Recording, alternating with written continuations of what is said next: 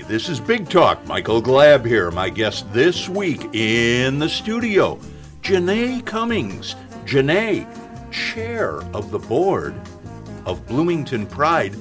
Thanks for being on Big Talk. Thank you for having me. Janae, the big event starting tomorrow, this weekend, Friday and Saturday, February 1st and 2nd, the Bloomington Pride Film Festival for 2019. It's a big deal. Very big deal. We have a lineup that um, I think is one of the best we've ever had. So Before we get into that, we're going to get into the nuts and bolts. We'll find out everything we need to find out. I want to find out a little bit about you. I want to know what was the first movie or TV series that you saw that depicted anybody of the LGBTQ group? thinking back, I think it was a movie called Mannequin. And there was a character, a black guy named played by Meshach Taylor. But I don't think I don't remember him being gay. I just remember him acting, I think, in a very stereotypical way, and I think one of my parents making note in that way that he was gay. So you were a Um, kid. Yeah, I was a kid. How old about? Oh, I don't know, maybe six, five, six, five, six, seven, somewhere in there. It was a movie. I remember it was a movie my parents had rented. Did you know who you were at that time? Absolutely not. You No. did not. No. Did this in any way strike you, this portrayal? I don't think so. I think I just thought it was funny. He seemed fun. um, like he just seemed someone that like like a person who I thought would be fun to hang out with. Like even as a little kid, he just seemed like a fun guy, and I thought it was great. And I thought his character was really funny. Um, but I didn't take anything else from it. Um, I didn't know anything about identity or sexuality, and so and that wasn't really discussed.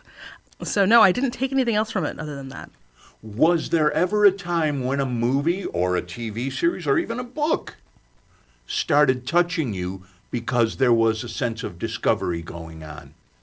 I don't think I can pinpoint one exactly. Um, I think as I just started getting older and you know started kind of having uh, the the feelings that you do, um, and those would be maybe they would be reflected in film or TV shows. Not really TV shows at the time because this was the late '90s. So I think anything I saw may have been subtle. Or it may have been an issue where there might have been a gay character, and uh, that character faced a lot of a lot of heartbreak in some kind of way, or was being made fun of, or tortured, or bullied, and um, and so that was a lot of what I saw. I think, and I don't think I really came into my identity until I was in my twenties. I didn't really like understand who I was.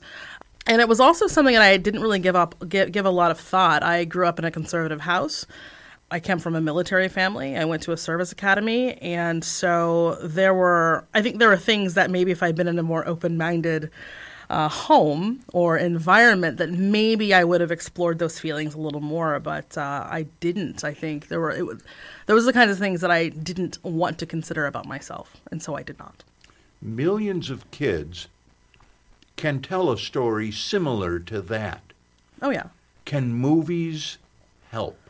They can, um, because the thing about representation is it is important to see yourself, and it is important to see yourself or identity or experiences similar to your own in a positive way. Because if you only see black people portrayed as criminals and Right. thugs, that's what you begin to think you are. Right. And if you are gay or bisexual or trans and you're seeing a representation of yourself that may be stereotypical or um, flat, because most characters, particularly queer characters, are not well developed, or um, they're always enduring hardship, and or maybe there is there's like the sassy gay character, or or the you know, I think particularly the unfortunate representation of trans- transgender persons in the media that maybe they're trying to trick someone or that kind of thing, kind of that that crying game scenario Yeah. um, that, ha- that that happened in that movie. Um, you you see that and you're like, well, that's what I am, or you're you're not willing or not able to fully confront that with yourself. It's difficult. So I think positive media portrayal means everything, and particularly for children who and young people who are growing up in places like this, who are in more rural areas, um, who aren't who don't have role models maybe in their school or in their lives that they can point to and say, you know, this person is like me and there's someone I can admire. Um, I think the media um, brings that for a lot of people. We've got this film festival coming up.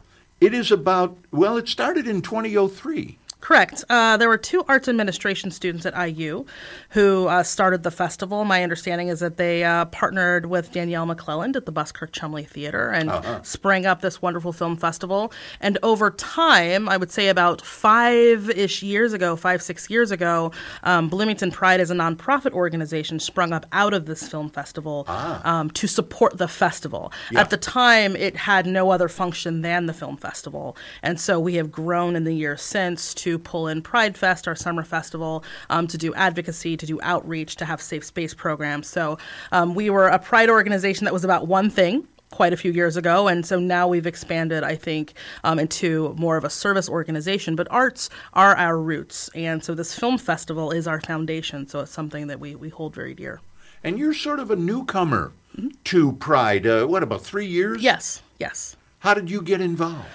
I was uh, I was on an assignment I, I, I, at, at the Kinsey Institute, and um, a colleague and I were working on uh, the institute's community relations. We were working on their communications. It was a wide ranging project uh, that we were tasked with, and one of the things we identified was that that Kinsey needed to get involved in the community. And so, you know, we identified a few different organizations that um, I think understand the mission of the Kinsey Institute, its its past and its roots, and and Bloomington Pride was one of those that we thought you know the Kinsey Institute should ally itself uh, with with the organization, and it was near film festival time, and so we'd had some conversations, and they gave us some tickets to their VIP reception, and uh, we attended that, and at that I started having conversations with board members and which which were really conversations about um, collaborating with the Kinsey Institute and um, from there, we started having discussions. They asked if I was interested in the organization, if I would be interested in being a board member. And so that's how that developed.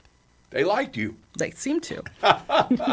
well, you've been involved with Indiana University since about 2010. Correct. And you have been in a variety of jobs that have to do with outreach. Mm-hmm.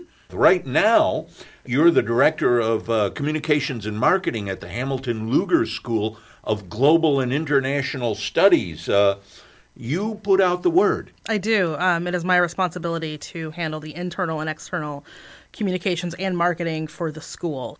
And man, the way you speak, I, am afraid you're going to take over my job over here as the host of this show, which, by the way, is coincidental because I understand you sort of moonlight as one of the hosts of uh, WFIU's profile. I do, I do. You actually do what I'm doing. We're right, right. Let's switch right now. How about that?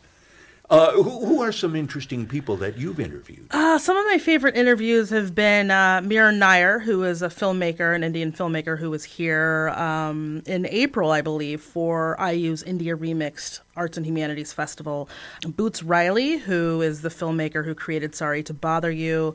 Um, I had a run of of of comedians where I interviewed Hari Hari Kondabolu, Hasan Minhaj, W. Kamau Bell. Um, but I have also interviewed social scientists, uh, political scientists. I had a wonderful interview with Yascha Mounk, um, a Harvard postdoc fellow who um, was on a tour um, with his book that was about the the fall of democracy. Essentially, um, it was called "The People versus Democracy," I think. Um, and I also had another wonderful talk with um, Dr. Crystal Fleming, who has a book called uh, "How Not to Be Stupid Around How, How to Be How Not to Be Stupid About Race," which was a really wonderful conversation about uh, race as a construct and and and how it's affected our society, and also how people can work to be anti-racist. So, do you have optimism? Uh, I try. Um, because without it, I don't think I could do a lot of the things that I do. Right. But uh, I am also a realist, and so I know that I think a lot of the things that we are fighting for collectively, not just not just Bloomington Pride, but anyone who is resisting, um, whether it's this government or, or other struggles, that you know these are long journeys and they are journeys that we where we may not live to see the outcome of our work so i think maybe a big picture optimism i think that i might have i think there are more days than not where i just think we're doomed but i like to think that in the long run you know things will work out. One of the movies that is going to be uh, shown this weekend is called Rafiki. Mm-hmm. Now, that was an entrant at the Cannes Film Festival. The story goes the day before it was to be exhibited, the producers learned it had been banned in the country of Kenya where it was made. Correct. Correct. My understanding is that it was banned for promoting a positive lesbian relationship. This was a lesbian relationship, a young couple who, you know, persevered and found a way, and so it's it, it's a positive ending. It's a it's a drama, and they endure struggle and uh, violence and rejection, but in the end, you know, they they're still able to come together and, and have a positive ending. And so I think that was a serious problem for the Kenyan government. In media today, movies, television, is lesbianism fetishized? Absolutely. There are these stereotypes that we have about lesbians.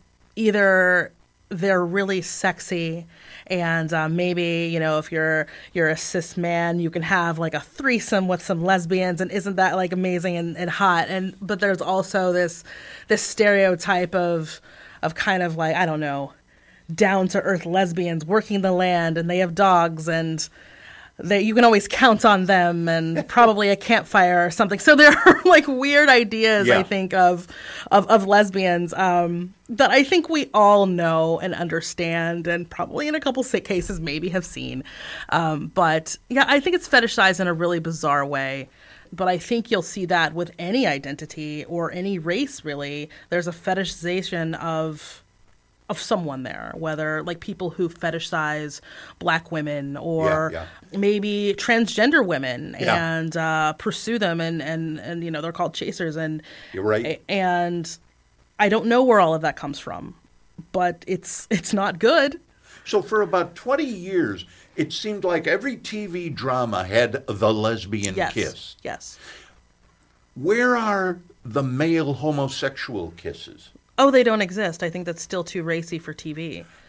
Back to the film fest. Now, from what I understand, none of these movies have been shown to the public outside of fests and Correct. so forth. Correct. We Why? don't want to show any films that uh, someone can just look find on Netflix. Someone Uh-huh. can download on Amazon or iTunes. We want to make sure that we're bringing films to the community that can't be seen anywhere else. That they may not come to town at all, which I think might be the case for most of our films. We have 21 films, 16 are shorts, and frequently with shorts, you may never see them. Yeah. But otherwise, um, short films are things that are kind of here and gone and maybe never seen again. Um, also, with the with feature films, particularly queer films, um, they become very hard to find. And I can I can attest to trying to find LGBTQ films on streaming services. Most of them are not very good, and usually it's some trope where like you know the lesbian dies, or Yeah. you know it's a coming of age story for a young gay man, and Yeah. so it's all very formulaic and silly. And so these are films that um, they're great, they're well acted, they're well produced. The movies that we're going to see this coming weekend, primarily made by LGBTQ people. Not necessarily. Not necessarily. Not necessarily. Um, particularly with Mapplethorpe, that comes from Samuel Goldwyn. That's a major production studio. Yeah. Um, so no, that is not that is not uh, queer produced. I am not certain, particularly with our features. Um, I believe Two in the Bush. Um, which is our Saturday at 9:30 uh, feature film, which features polyamory and bisexuality and BDSM and and it's it's a wonderful movie of representation. I think uh, nearly everything you might you might think you want to see is, is in is in this film. We also have a film called Hard Paint that I believe has a queer filmmaker. It's out of Brazil.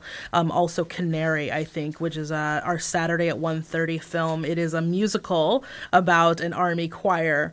Um, so that's a, that's a that's a new it's a new genre for us. I think um, bringing in a musical, but um, I think with our short films. They are more likely to have LGBTQ filmmakers. One standout is Hoosier.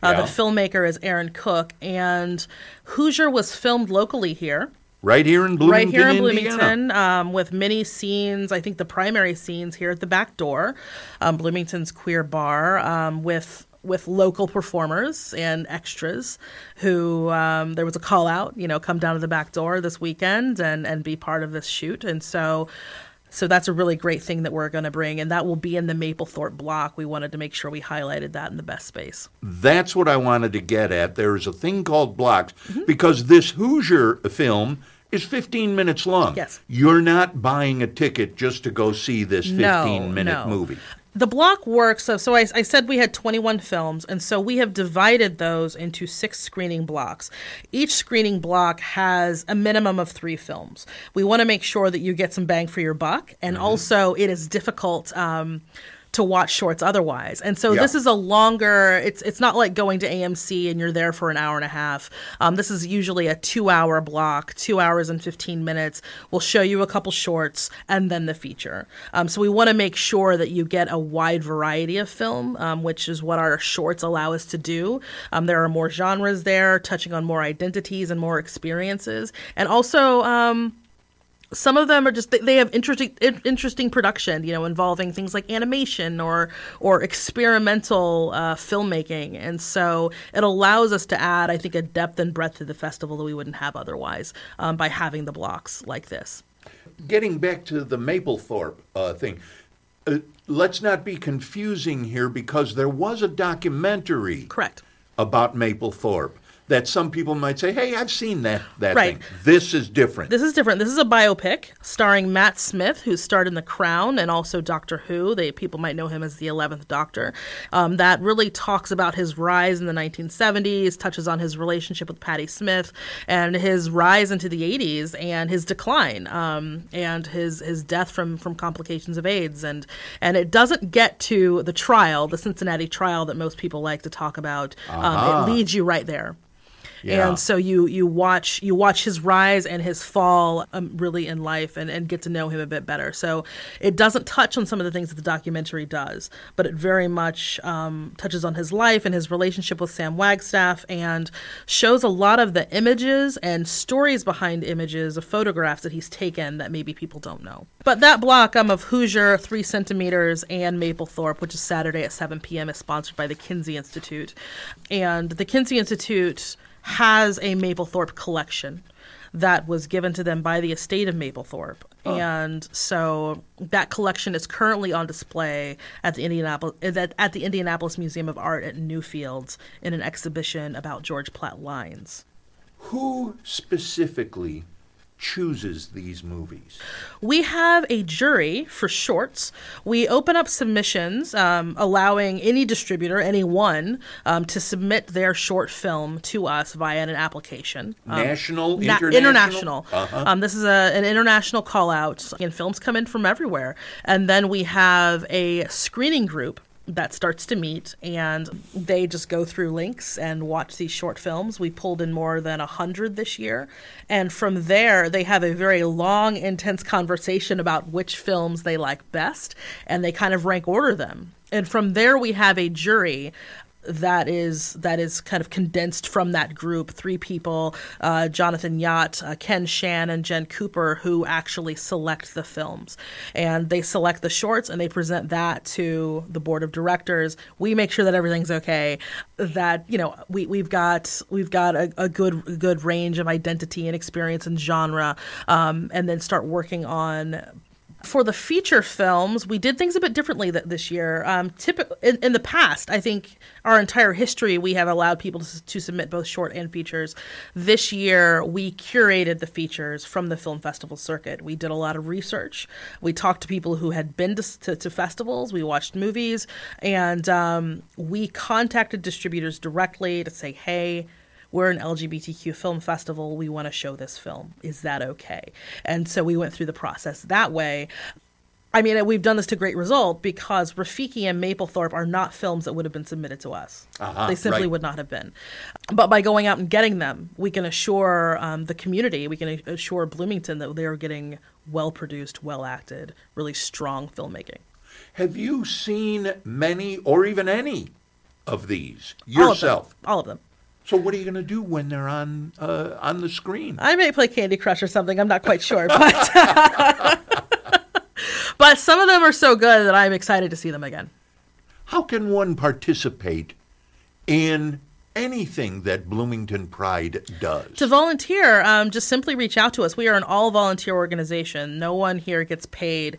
Um, this is Not a labor of love. Not even no, no one. No one. Um, this is a labor of love for all of us. And so getting involved is as simple as asking us how you want to be involved. We are a working board of directors, which means that we each take responsibility for parts of the mission to execute those kinds of things. So I focus on marketing and sponsor relationships. Um, we have a board member who focuses on our educational programming, so that kind of thing. So if there is a skill set you have, or maybe it's public health, for instance, um, maybe you maybe you do outreach in some kinds of ways and we can we can fold that into what we're doing and support you. Um, that's the kind of stuff we're looking for. Also people who just have skills like they they write grants or they do photography. We have a social media intern for instance. Um, we have a uh, cox legacy scholar intern from iu who does an, an extremely great amount of research um, into right now issues on representation um, to make sure that we're speaking about that intelligently we know everything that's going on um, but also other issues that uh, we really want to talk about. Um, we have a community workshop series each month that uh, we put on at uh, Monroe County Public Library, who who partners with us on these workshops, and we talk about things like racism and spirituality and homelessness. And so our intern is constantly researching and constantly learn, learning new things because you know there's a lot. Everything's always evolving. Like we have to stay on top of things. So Now, you mentioned that your particular area of uh, specialization with Bloomington Pride is marketing. You've been involved in marketing since it looks like, as far as I can see, since you earned your first dollar. yeah, yeah, pretty close. you came from Anderson, Indiana. What did you do as a kid? I was a tennis player. I was a nationally ranked tennis player, and uh, no kidding. yeah. I noticed that you mentioned in some bios you play golf and, and you Yeah. watch uh, various sports. Oh yeah, Tennis player. yeah. Um, I started playing when I was three, and I had one of those. I had I had one of those tennis fathers. Three. Three. I had a racquetball racket. Um, I had one of those kind of stereotypical tennis fathers who, at age three, wanted to make sure I got into college for free, and so he picked tennis. He thought I would be good at that. Like he looked at the different sports, like what could I possibly get a scholarship in? Golf, basketball, softball, tennis. Um, I'm not built for swimming, so that's he. He put me on a tennis court and on a basketball court, and I excelled at tennis, and so that's what I stuck with. And Did it work? Did you get a scholarship? Yeah, well, I went to the Air Force Academy, and so that is Over in not Colorado. a yeah, that is not a scholarship situation. It, but I had a lot of scholarship offers from from Big Ten universities, from D one universities, and I chose to go to the academy in part because I was kind of thinking about like the future. When you're an extremely good tennis player but not good enough to be Serena Williams, there is. Well, who is, who is sakes? who is but um, there is this weird hole you fall in where you can be a great college player and then you've spent all this time in college playing tennis and now what do you do Right. and so i had a lot of peers and friends who now they're they're pros at their local tennis club like that's kind of the route you take Yeah. um, because you're not good enough to make like to make millions of dollars you're good enough to be a great amateur um, and so you know i had all those those parents who were always talking to me about my future and so i thought the air force academy like I have to study because it's a top 10 school in the country, great engineering school. So I've got to kind of keep my academics together and that kind of thing. So that's what I opted to do. Was either your mother or father involved in the service Um, my mother's entire, all of all of her siblings and my grandfather were in various branches of the military: the Marines, the Army, the Navy. My father was a cop.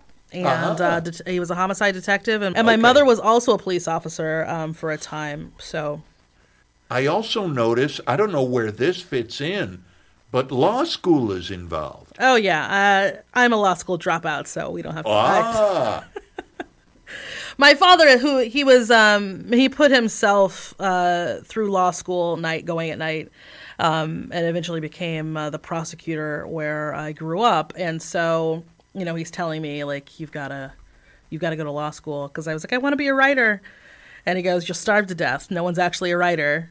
You need to go to law school. and have an actual career. Um, I did that. I dropped out of law school and magically became a writer. So Are your parents still with us? they are. Are they proud of you? I like to think so. They say that, yeah.